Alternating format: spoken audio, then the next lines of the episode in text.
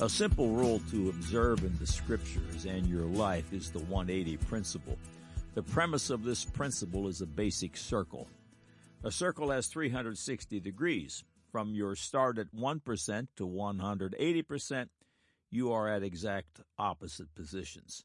In the realm of the spirit, the 180 is easily seen. God is light, Satan is darkness. God is love, Satan is hate. God is peace, Satan is turmoil. God is faith, Satan is unbelief. God is life, even eternal life. Satan is death, even eternal cognizant damnation. These are the same types of measure, but at opposite ends of the yardstick. God is one and Satan is 36. God's children have eyes to see this phenomenon. Two disciples sorrowed over the crucifixion of their Lord and communed one with another on the way to Emmaus. Luke 24:13 through 21. And behold, two of them went that same day to a village called Emmaus, which was from Jerusalem about threescore furlongs. And they talked together of all these things which had happened. And it came to pass that while they communed together and reasoned, Jesus himself drew near and went with them. But their eyes were holden that they should not know him. And he said unto them, What manner of communications are these that ye have one to another as ye walk and are sad? And one of them, whose name was Cleopas, answering said unto him, Art thou only a stranger in Jerusalem, and hast not known the things which are come to pass there in these days? And he said unto them, What things? And they said unto him concerning Jesus of Nazareth, which was a prophet, mighty in deed and word before God and all the people, and how the chief priests and our rulers delivered him to be condemned to death and have crucified him. But we trusted that it had been he which should have redeemed Israel, and beside all this, today is the third day since these things were done. Jesus Christ, God's creator of the universe and all its life forms, hung upon a wooden cross suspended between heaven and earth and hanging between two thieves as a naked pauper. They beat him, spat upon him, publicly shamed and ridiculed him, and they finally killed him. That was what the high priest and the Romans saw a dead pauper. That is what his apostles, his family, and his disciples saw.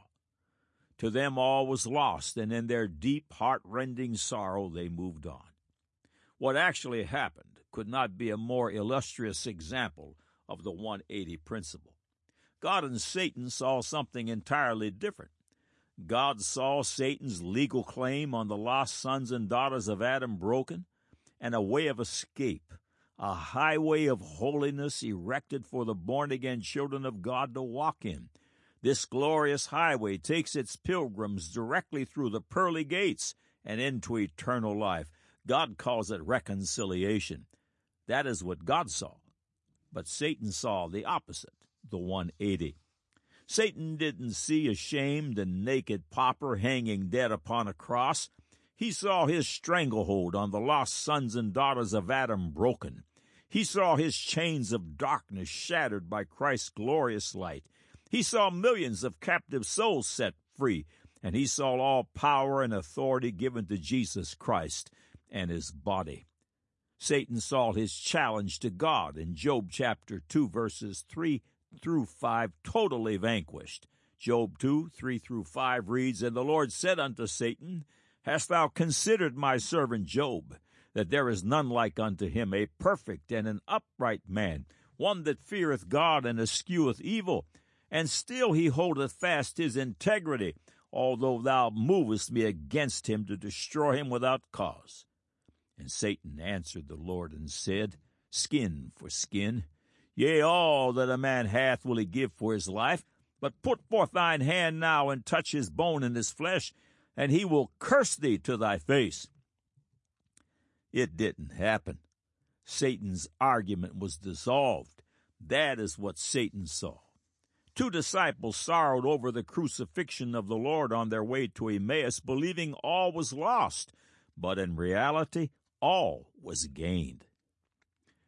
Dear visitor, have you yet to make a decision for Jesus Christ? Be advised it is not what it appears.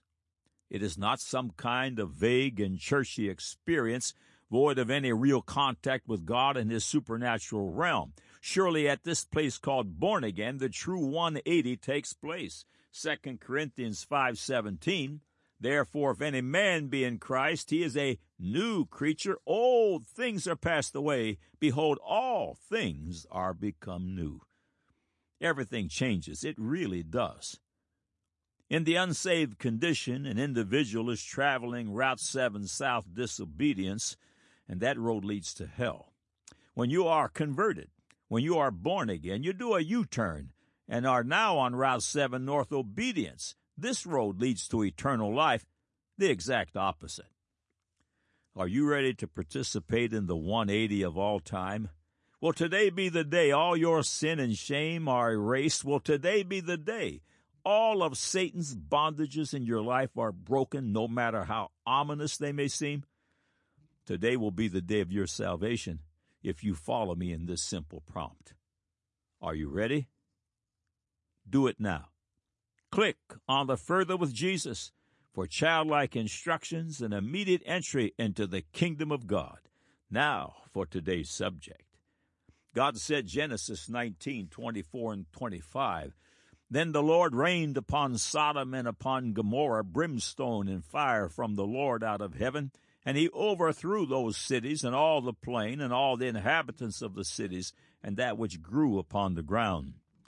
God said Colossians chapter 1 verse 17, and he is before all things and by him all things consist.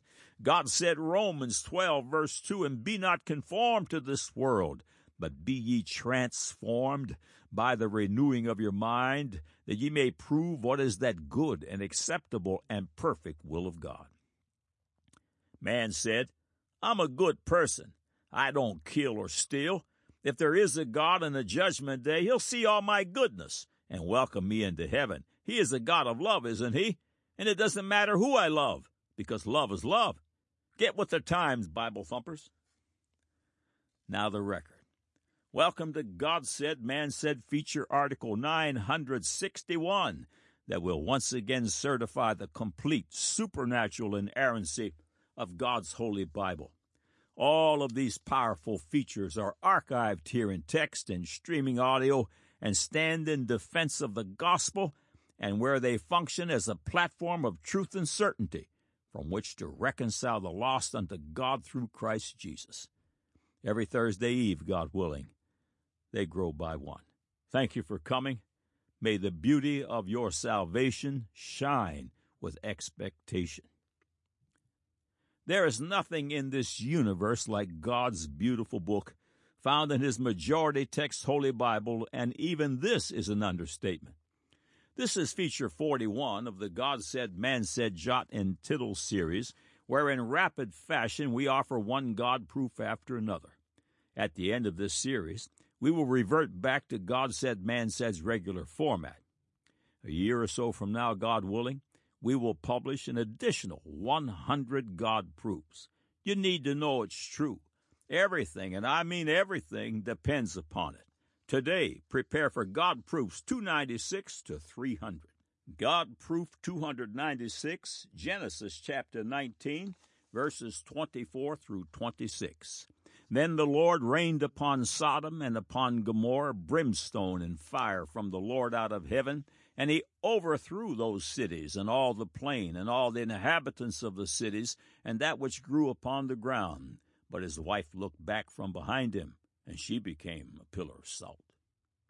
The Bible records in the book of Genesis that in the days of the patriarch Abraham and his nephew Lot, there existed two very wicked cities by the names of Sodom and Gomorrah. All the men of the city of Sodom were homosexual it is from this city's name that the word sodomy finds its root. Homosexuals are, in fact, known as sodomites. Genesis records that God destroyed these two wicked cities, as well as the cities of Admah and Zeboam, uh, miraculously by raining down upon them brimstone and fire out of heaven. For the record, allow me to enumerate the names of great biblical people that not only believed God's record of Sodom and Gomorrah, but also wrote about the matter. Moses, Isaiah, Jeremiah, Ezekiel, Amos, Zephaniah, the Apostle Peter, John, and Paul, Jude, and the Lord Jesus Christ. Were the great prophets and apostles of the Bible duped by faith? Did Jesus Christ, the creator of the universe, have it wrong? Of course, the answer is an emphatic no. The historians in the time of and preceding Christ, as well as the discoveries of today, concur over and over again with the Genesis record. Unquestionably, one of the world's greatest historians and biblical chronologists was Bishop Ussher, lived in the 1600s, and penned a huge tome titled The Annals of the World. The following excerpt is from that book, and it concerns Sodom and Gomorrah. Abraham invited angels who looked like traveling men into his house and gave them a feast. These angels reiterated the promise of the birth of Isaac for Sarah's sake. They foretold the judgment of utter destruction which God intended to bring upon the five cities of the plain. Abraham, fearing what would become of Lot and his family in Sodom, made intercession to God for the sparing of that place. Sodom, Gomorrah, Admah, and Zeboam, for their horrible sins, perished by fire and brimstone that rained down upon them from heaven. These cities were to be an example to all wicked men in times to come, of the pains of that everlasting fire to be inflicted on them in the lake of fire and brimstone, which is the second death. The monument of this remains to this day, even the Dead Sea. The valley of Siddim, where these five cities stood in former times, was full of brimstone and salt pits. This has since grown into a vast lake, which, because of the brimstone still floating in it, is called Lacus Asphaltites, or Lake of Brimstone, and because of the salt, Mar Salsum, or the Salt Sea. Concerning this, Solinus, in the third century, wrote this A long way off from Jerusalem there lies a woeful spectacle of a country to be seen, which was blasted from heaven, and appeared by the blackness of the earth falling all to cinders. There were in that place before this two cities, one called Sodom, the other Gomorrah, where if an apple grew, though it appeared to be ripe, yet it was not at all edible. Its outer skin contained nothing within it except a stinking smell mingled with ashes, and if ever so slightly touched, sent forth a smoke, and the rest fell into a light dust of powder. Sodom and Gomorrah were once part of the Jordan Valley. The Jordan Valley is part of a huge fracture in the Earth's crust. According to geologists, around 2000 BC, again the time of Sodom's judgment, this area literally plunged into an abyss or hole. End of quotes. Sodom and Gomorrah? Yes, absolutely yes. God proof number 297 Colossians chapter 1 verse 19 and then chapter 1 in the 17th verse. For it pleased the Father that in him should all fullness dwell. And he is before all things, and by him all things consist. Even at a cellular level, the structure of life revolves around Jesus Christ, of whom Revelation 19:13 says, "And his name is called the Word of God." Even your DNA, spoken into existence by God's Word, uses a four letter alphabet from which comes all of life's building instructions. Consider that Jesus Christ is known as the Alpha and Omega, the first and last letters of the Greek alphabet, and every letter in between, and every word they construct. Imagine that every word ever spoken is sourced in Christ, who is the very word of his Father. Every word ever spoken revolves around Jesus Christ. If the word is true, it is pro Christ. If false, it is anti Christ. Everything visible and invisible is constructed and held together by God's words. The following paragraphs are from the God Said Man uh, Said feature, excuse me, the cross and laminin. Jesus Christ is the center of our molecular structure. He is the center of the universe in a most literal way. No discovery, scientific or otherwise, will ever controvert this truth. God is such a marvelous master of detail. His forethought and handiwork is glorious to behold. Keep in mind as we continue that God created all things by Christ Jesus and that he knows the end from the beginning. A brother in the Lord forwarded an email to God Said Man Said concerning a sermon by Louis Giglio, which addressed laminin, a protein central to life and its association with Jesus Christ. Surely the master of detail shows his hand. Concerning laminin, Wikipedia reports the following. Laminins are major proteins in the basal lamina, one of the layers of the basement membrane, a protein network foundation for most cells and organs. The laminins are an important and biologically active part of the basal lamina, influencing cell differentiation, migration, adhesion, as well as phenotype and survival. Laminins are trimeric proteins that contain uh, an A chain, a B chain, and a Y chain found in 5, 4, and 3 genetic variants, respectively. The laminin molecules are named according to their chain composition. Thus, laminin 511 contains A5, B1, and Y1 chains. Fourteen other chain comp- uh, combinations have been identified in vivo. The trimeric proteins intersect to form a cross like structure that can bind to other cell membrane and extracellular matrix molecules. The three shorter arms are particularly good at binding to other laminin molecules, which allows them to form sheets. The long arm is capable of binding to cells, which helps anchor organized tissue cells to the membrane. The laminins are a family of glycoproteins that are integral part of the structural scaffolding in almost every tissue of an organism. They are secreted and incorporated into cell associated extracellular matrices. Laminin is vital for the maintenance and survival of tissues. To recap, laminin influences cell differentiation, influences cell migration, influences phenotype and survival, is the scaffolding in almost every tissue of an organism, and laminin is that which holds life together. The following is a picture of laminin. Coincidence, do you think? Colossians 1:17, and he is before all things, and by him all things consist. Noah Webster defines consist to stand together, to be in a fixed or a permanent state as a body composed of parts in union or connection, hence, to be supported and maintained. Jesus Christ is the center of our molecular structure and it is his cross that holds all things together. A few beautiful verses about the cross of Christ follow. Colossians 1, verse 20.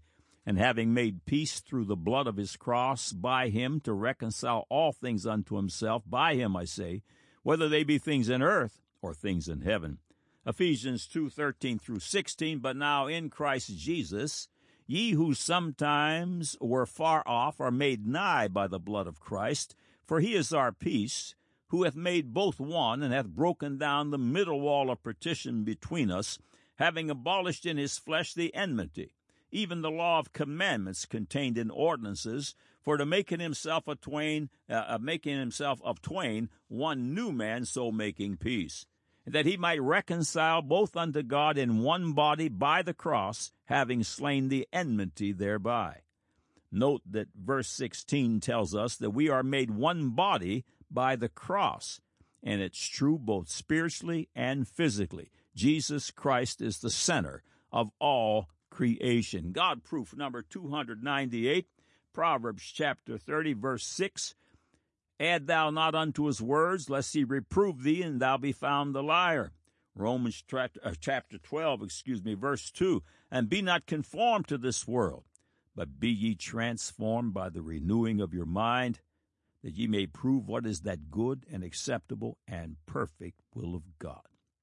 Famed psychiatrist Sigmund Freud led a revolution against the godly minded and popularized the idea that religion was an illusion and a neurosis, a global mental disorder that needed discarded. The following excerpts are from Patrick Glynn's book, God and the Evidence. Yet the last quarter of the 20th century has not been kind to the psychoanalytic vision. Most significant has been the exposure of Freud's views of religion, not to mention a host of other matters, as entirely fallacious.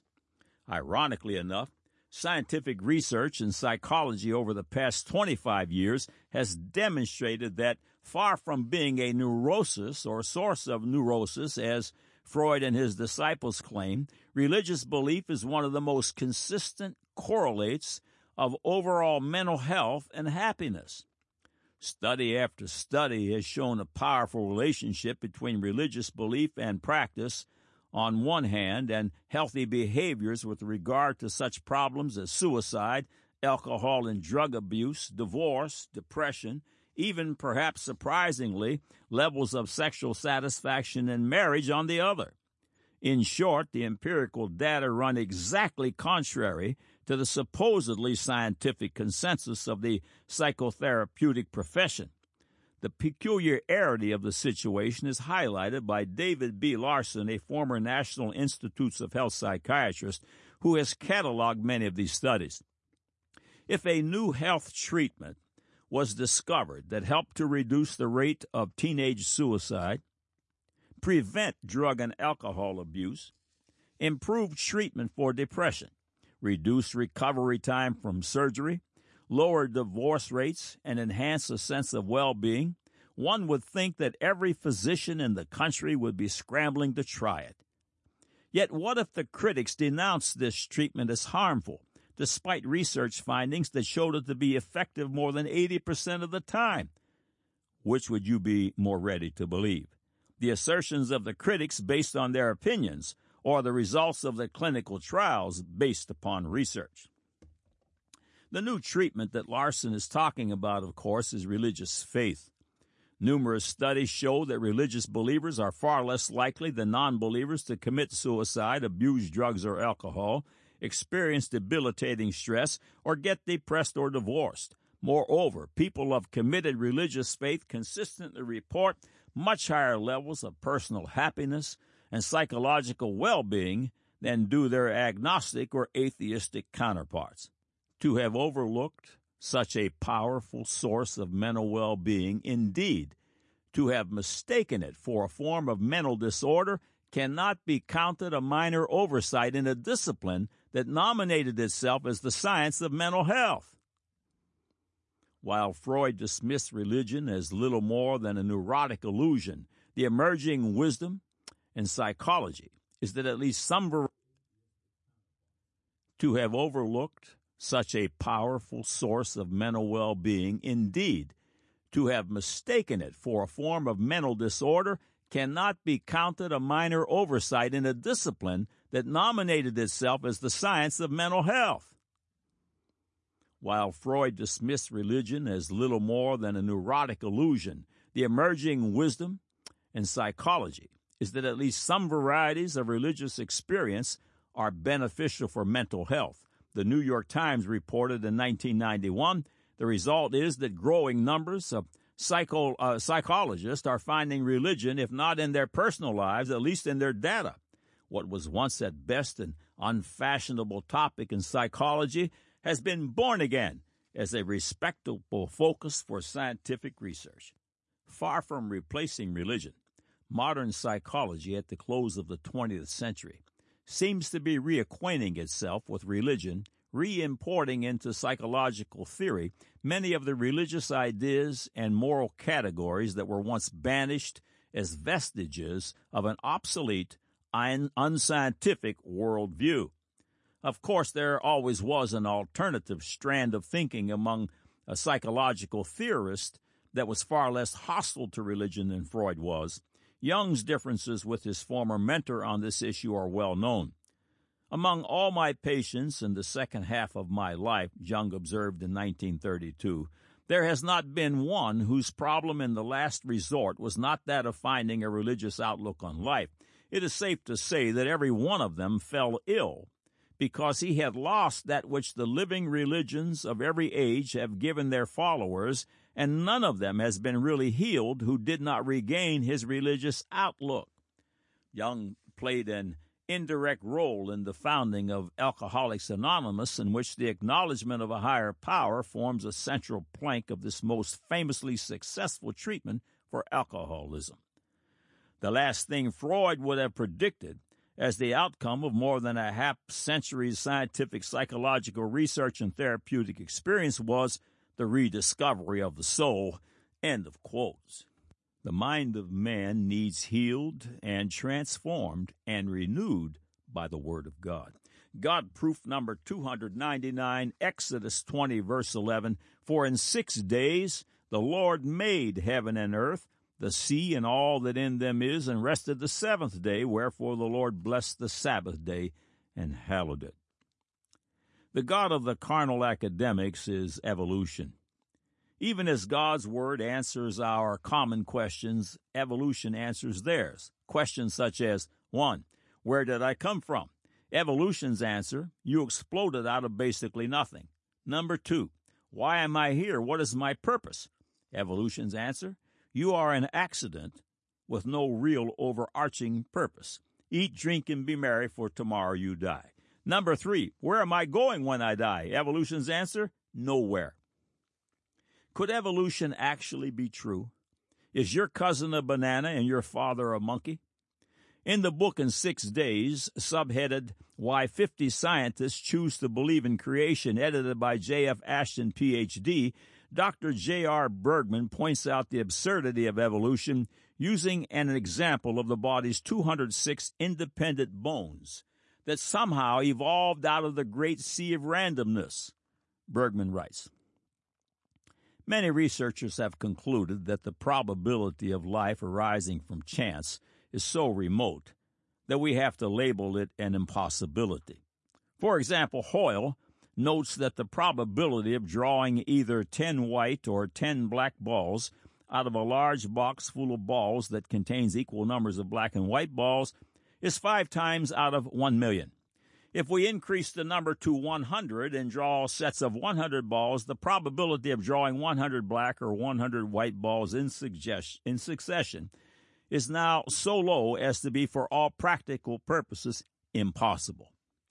To illustrate this concept as applied in biology, an ordered structure of just 206 parts will be examined. This is not a large number. The adult human skeleton, for example, contains on the average 206 separate bones, all assembled together in a perfectly integrated functioning whole, and all body systems, even our cells organelles, are far more complex than this. Bergman calculates that the chance of a random assortment of man's 206 bones being formed into its present form to be the number of 1, followed by 388 zeros. Again, Dr. Bergman writes Achievement of only the correct general position required ignoring for now where the bones came from, their upside down or right side up placement, their alignment, the origin of the tendons, ligaments, and other supporting structures, for all 206 parts will occur only once out of 10 to the 388th random assortments. This means one chance out of 10 to the 388th power exists of the correct order being selected on the first trial and each and every other trial afterward, given all the bones as they presently exist in our body.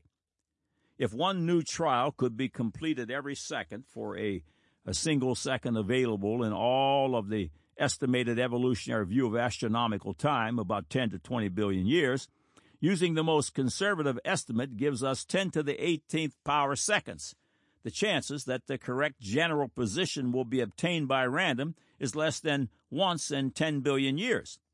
This will produce a probability of only 1 out of 10 to the 388th power minus 18, or 1 in 10 to the 370th power. Remember, that's uh, 370 zeros. Further, all the parts must both first exist and be instantaneously assembled properly in order for the organism to function. For all practical purposes, a zero possibility exists that the correct general position of only 206 parts could be obtained simultaneously by chance, and the average human has about 75 trillion cells. The human cerebral cortex alone contains over 10 billion cells, all arranged in the proper order, and each of these cells is itself infinitely complex from a human standpoint.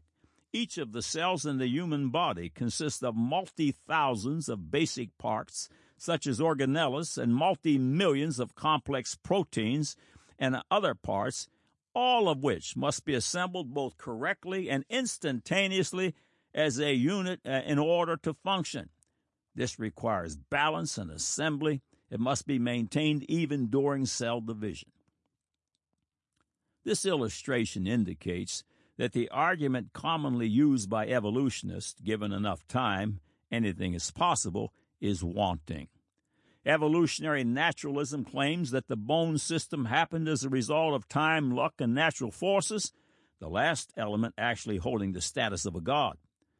Scientists recognize this problem, and this is why Stephen Jay Gould concluded that humans are a glorious evolutionary accident which required 60 trillion contingent events. End of quotes. Surely the fool has said in his heart, There is no God. God proof number 300, Exodus chapter 3, verses 1 through 10. Now Moses uh, kept the flock of Jethro, his father in law, the priest of Midian, and he led the flock to the backside of the desert and came to the mountain of God, even to Horeb. And the angel of the Lord appeared unto him in a flame of fire out of the midst of a bush. And he looked, and behold, the bush burned with fire, and the bush was not consumed. And Moses said, I will now turn aside and see this great sight, why the bush is not burnt. And when the Lord saw that he turned aside to see, God called unto him out of the midst of the bush and said, Moses, Moses. And he said, Here am I. And he said, Draw not nigh hither. Put off thy shoes from off thy feet, for the place whereon thou standest is holy ground. Moreover, he said, I am the God of thy father, the God of Abraham, the God of Isaac, and the God of Jacob. And Moses hid his face, for he was afraid to look upon God. And the Lord said, I have surely seen the affliction of my people which are in Egypt, and have heard their cry by reason of their taskmasters, for I know their sorrows and I am come down to deliver them out of the hand of the Egyptians, and to bring them up out of that land unto a good land and a large, unto a land flowing with milk and honey, unto the place of the Canaanites and the Hittites, and the Amorites, and the Perizzites, and the Hivites, and the Jebusites. Now therefore, behold, the cry of the children of Israel is come unto me, and I have also seen the oppression wherewith the Egyptians oppress them. Come now, therefore, and I will send thee unto Pharaoh, that thou mayest bring forth my people, the children of Israel, out of Egypt. The scriptures refer to Moses over 800 times, yet the skeptics claim it's questionable that he ever existed, that Israel was in bondage in Egypt, or that Moses led them out via the Red Sea. Unfortunately for the skeptics, the ancient historians left a report the following excerpts are from Dr. G. Jeffrey's book, Unveiling Mysteries of the Bible. It is fascinating to note that Strabo, another Greek historian and geographer born in 54 BC, also conform, uh, confirmed the history of the Jews and their escape from Egypt under the leadership of Moses. Strabo wrote in his book, Geography about Moses, among many things believed respecting the temple and inhabitants of Jerusalem, the report most credited is that the Egyptians were the ancestors of the present Jews. An Egyptian priest named Moses, who possessed a portion of the country called Lower Egypt, being dissatisfied with the institutions there, left it and came to Judea with a large body of people who worshiped the divinity. Diodorus uh, Siculus was a Greek historian born in Sicily who lived from 80 to 15 BC. He wrote extensively, creating a set of 40 volumes now called the Library of History. Diodorus uh, traveled extensively throughout the Middle East, acquiring a vast knowledge of ancient events. In his history, Diodorus reported In ancient times, there happened a great plague in Egypt, and many ascribed the cause of it to God, who was offended with them because they, there were many strangers in the land by whom foreign rites and ceremonies were employed in their worship of the deity. The Egyptians concluded, therefore, that unless all strangers were driven out of the country, they should never be freed from their miseries. Upon this, as some writers tell us, the most eminent and enterprising of those foreigners who were in Egypt and obliged to leave the country, who retired into the province now called Judea, which was not so far from Egypt, and in those time uninhabited, These immigrants were led by Moses, who was superior to all in wisdom and prowess. He gave them laws and ordained that they should have no images of the gods because there was only one deity, the heaven, which surrounds all things and is Lord of the whole. The Jewish historian Flavius Josephus reported that two ancient Egyptian priest scholars, Manetho and Chaeremon, specifically named both Joseph and Moses as leaders of the Jews in their history of Egypt. Josephus recorded that the Egyptians remembered a tradition of an exodus from their country by the Jews, whom they hated because they believed the Israelites were unclean. Manetho and Chaeremon stated that the Jews rejected Egyptian customs, including the national worship of Egyptian gods. Most important, these pagan historians acknowledge that the Jews killed the animals that the Egyptians believed were sacred, a reference to the Israelites' practice of sacrificing lambs on the first Passover before they fled from Egypt. These historians also confirmed that the Israelites immigrated um, uh, to the area of southern Syria, which was the Egyptian term describing ancient Israel. Perhaps the most important confirmation is found in the statement by Manetho that the sudden exodus from Egypt occurred in the reign of Amenophis, son of Ramses, and father of Sethos, who reigned toward the close of the 18th century, which places the exodus between 1500 and 1400 BC. This evidence confirms the chronological data found in the Old Testament that suggests the Exodus occurred approximately 1491 BC. An important Egyptian historical manuscript was discovered in Egypt more than a century ago. Remarkably, this ancient papyrus parallels the history of the Exodus account as found in the scriptures. This manuscript recorded the writings of an ancient Egyptian named Ipuwer. The papyrus manuscript, now called the Ipuwer Papyrus, was discovered by someone named Anastasi in the area of Memphis near the pyramids of Saqqara in Egypt. The Museum of Leiden in the Netherlands acquired the papyrus in 1828. The Ipuwer Papyrus was translated and published in English for the first time in 1909 by Professor Alan H. Gardiner titled The Admonitions of an Egyptian Sage from a Hieratic Papyrus in Leiden. Gardiner wrote that the manuscript was one that recorded a genuine historical catastrophe when the whole country of Egypt was in distress and violence.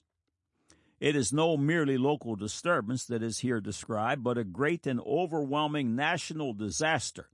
Gardiner suggests that Ipuwer was an Egyptian sage who directed his writings to the king as a complaint that the national catastrophe was in part caused by the king's failure to act and deal with the crisis.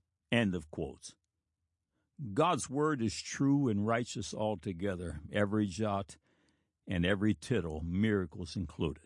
Romans chapter 1 verse 28 describes a condition that falls upon those who approach the word of God in unbelief.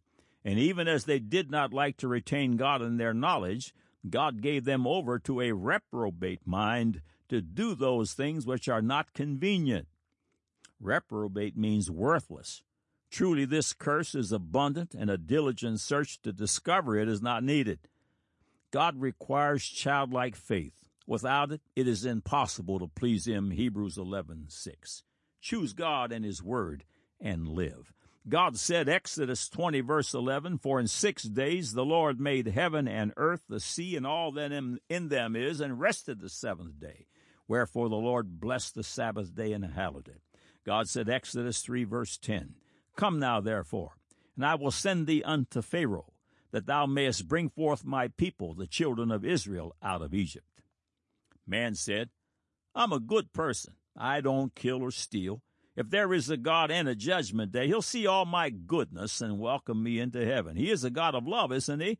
And it doesn't matter who I love, because love is love. Get with the times, Bible thumpers. Now you have the record.